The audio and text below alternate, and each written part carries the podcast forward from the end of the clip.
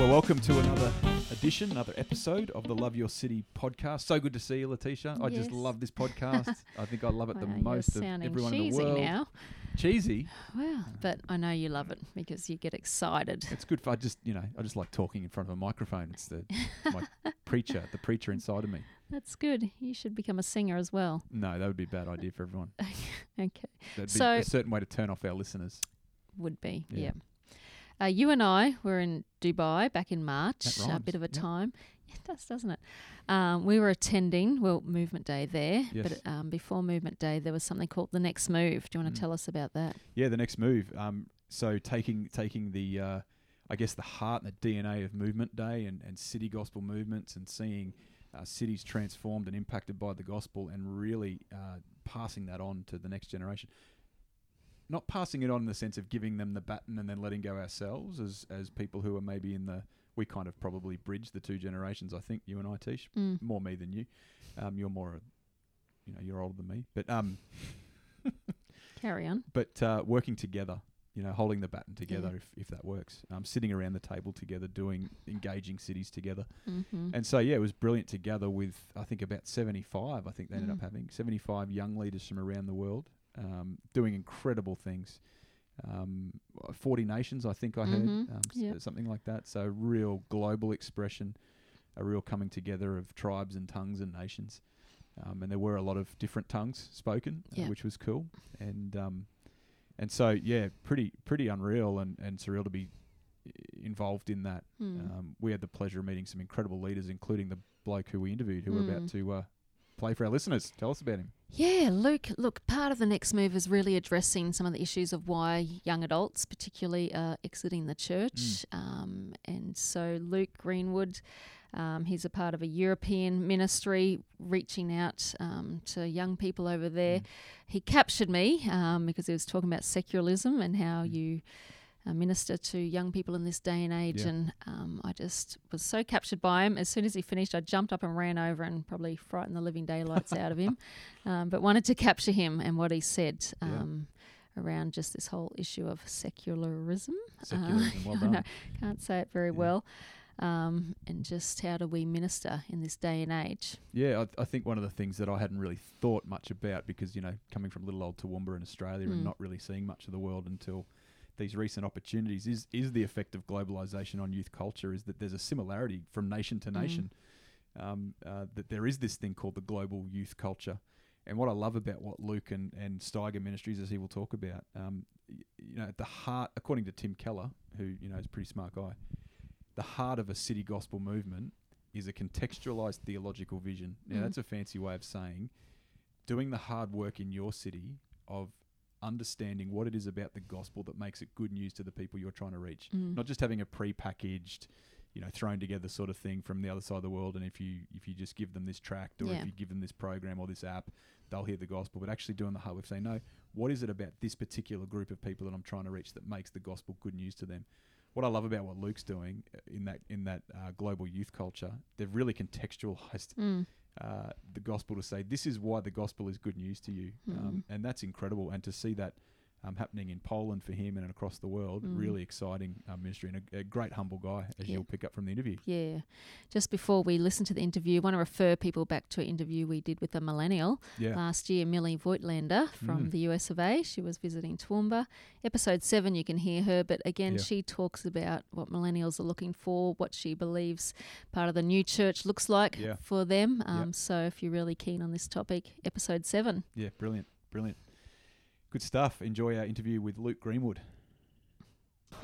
Well, with us today we have Luke, and um, at the moment Sam and I are currently in Dubai, and with a whole bunch of young leaders from, I think, about 40 different nations in the Mm. room together. And we've just come out of a session um, listening to Luke and just your real passion for millennials and what they're Mm. facing. But Yeah. before we dive into that, Luke, just tell us a little bit about yourself, where you're from, your background, and what you do. Great, sure, definitely. It's great to be with you guys. Um, I was born in the UK, but I grew up in Brazil. My parents were missionaries there, and I spent most of my life there. But now I live in Europe, uh, in Poland. Uh, my wife's Polish. We met on the mission field, like doing, you know, touring around the world, sharing Jesus with people. Got married, and uh, we've been serving this mission for about 15 years now, and we're based in Poland, in Europe. Okay. Wow. And what are you doing um, in Poland? So I'm the European director for a mission called Steiger, and Steiger is focused on reaching what we call the global youth culture. So we're identifying a demographic of sort of 15 to 35 year olds who would not walk into a church because they have a negative view of God, of the church. Uh, secularism is a big part of, of their lives. Uh, they're in urban centers around the world. And so we're looking at, at creative ways of engaging with um, the global youth culture. How can we share the truth of the gospel in that context? How can we make disciples in that context? And how can we bridge the gap uh, from the church to people outside the church? So we, we're doing all of this very much in partnership with churches around the world. Yeah. We have teams in cities working with various churches, reaching the youth culture of that city and bridging the gap with the church. That's mostly what we do as a mission. Yeah. Luke, I love the way you just you define secularism in Right. the room just Yes. before. Um, Yeah. can you can you tell us for our listeners how you define it? Definitely. I mean, secularism is, is when we put ourselves in the center and God becomes irrelevant to our day to day lives. So it becomes uh, a situation where people, you know, not so many people are atheists today. They, they might say, well, maybe there's a God, but he doesn't really interfere in my life. Yeah. I don't know. And a big part of it is the, the loss of truth. So people will say, well, nobody really knows. If you can't Google it, then you can't know. Anything that you can't Google, nobody has an answer for. Sure. And so um, the generation today and many generations already growing up in this context. When I was in the UK, we were reaching people. We had like a cafe, an evangelistic cafe, reaching out to the young people in the neighborhood. And many would come to me and they'd say things like, My parents told me to never go to the church because it's a bunch of lies. So they've grown up Wow. already in that context where truth is not defined and where there's this negative view of mm. church and of God.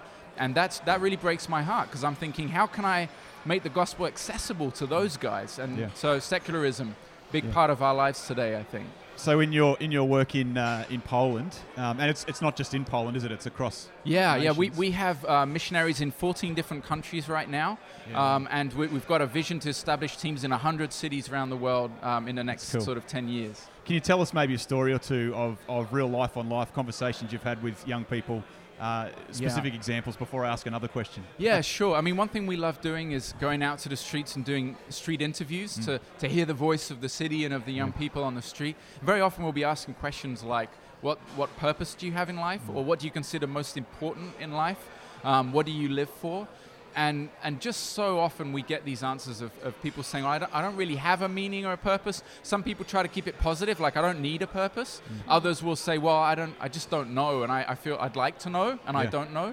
Um, I was playing in a club uh, in the city I live in, in Wrocław, in Poland, uh, two months ago. We played with another band. Um, I play often in the in the rock scene or the hardcore music scene, and so we were playing with this band from Norway, and uh, they were proclaimed atheists. And I share the gospel message from stage in this club. Wow. And the singer of the other band came up to me afterwards and, and he said, um, I really connected with what you said. And I said, oh, that's, that's awesome. You know, I said, maybe, maybe he's a believer or something. And he goes, you know, I'm part of the Secular Humanist Society in Norway.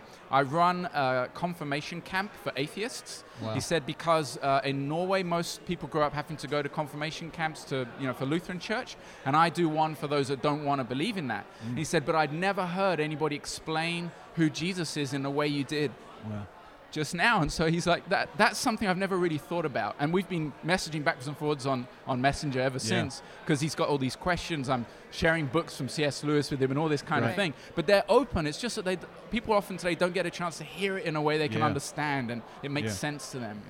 So my next question was going to be then, as you minister in different cultures and different countries, what are, what are some of the constant things you see across cultures? Mhm. If that makes sense. Well, actually, that's a key part for us as a mission because we say we're reaching the global youth culture. So Yeah. part of that is recognizing that there is a global culture, and and that I mean I've experienced that personally. We've been touring with bands in our mission for a number of years. We've, I've been touring in places like Turkey, or um, Beirut, Lebanon, or South America, Brazil, Chile, um, Europe. We did something in Japan last year, US. So all over the world, and often what we're finding is that there are va- values are shared because Yeah. we're all connected. I mean, globalism connects us. If you're in a city with an internet connection, you're watching the same movies, mm-hmm. you're listening to the same music, you're sharing the same posts, you're wearing the same T-shirts, mm. and so there is this connectedness, and there are certain aspects that that the younger generation share.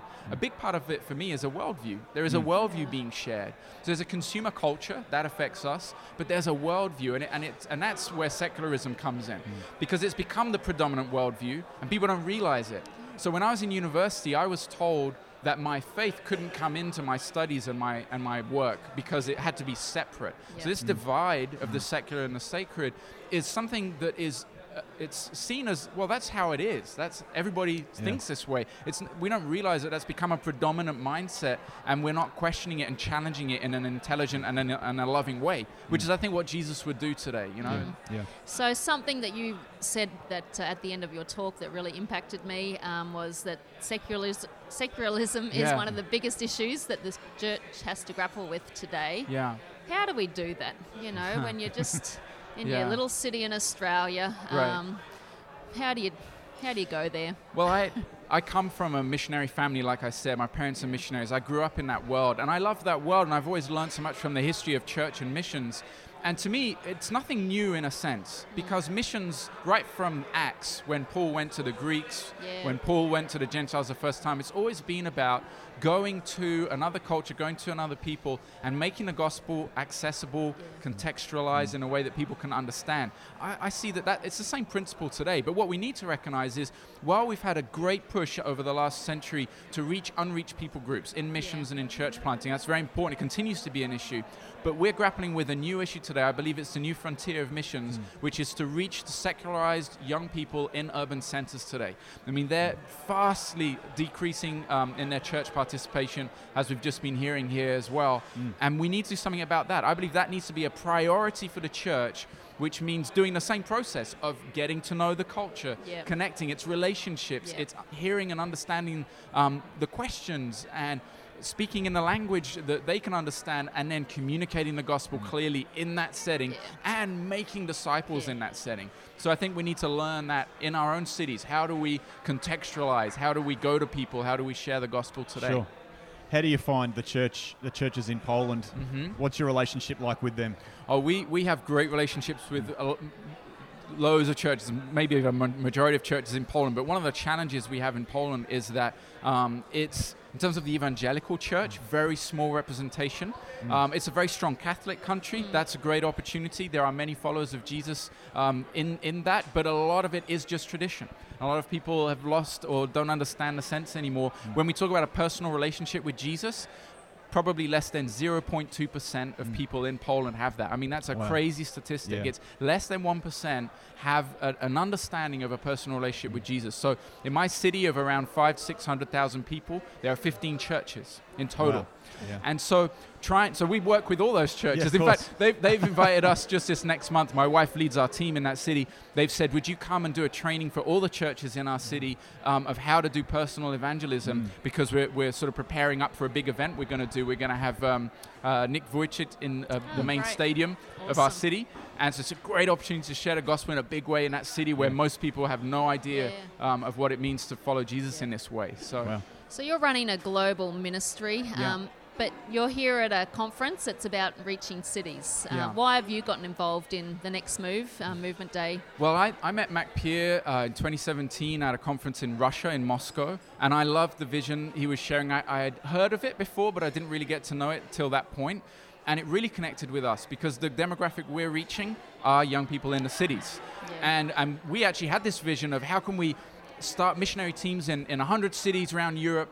And um, so when he was sharing about having gospel movements in cities, I was like, yes, that's we, we could play a part in that. Yeah. And so when I came here, and as I've been involved this last year, for me it's been about unity and knowing that we can't make a difference to this secularized generation unless we're in unity with the churches, organizations, marketplace leaders.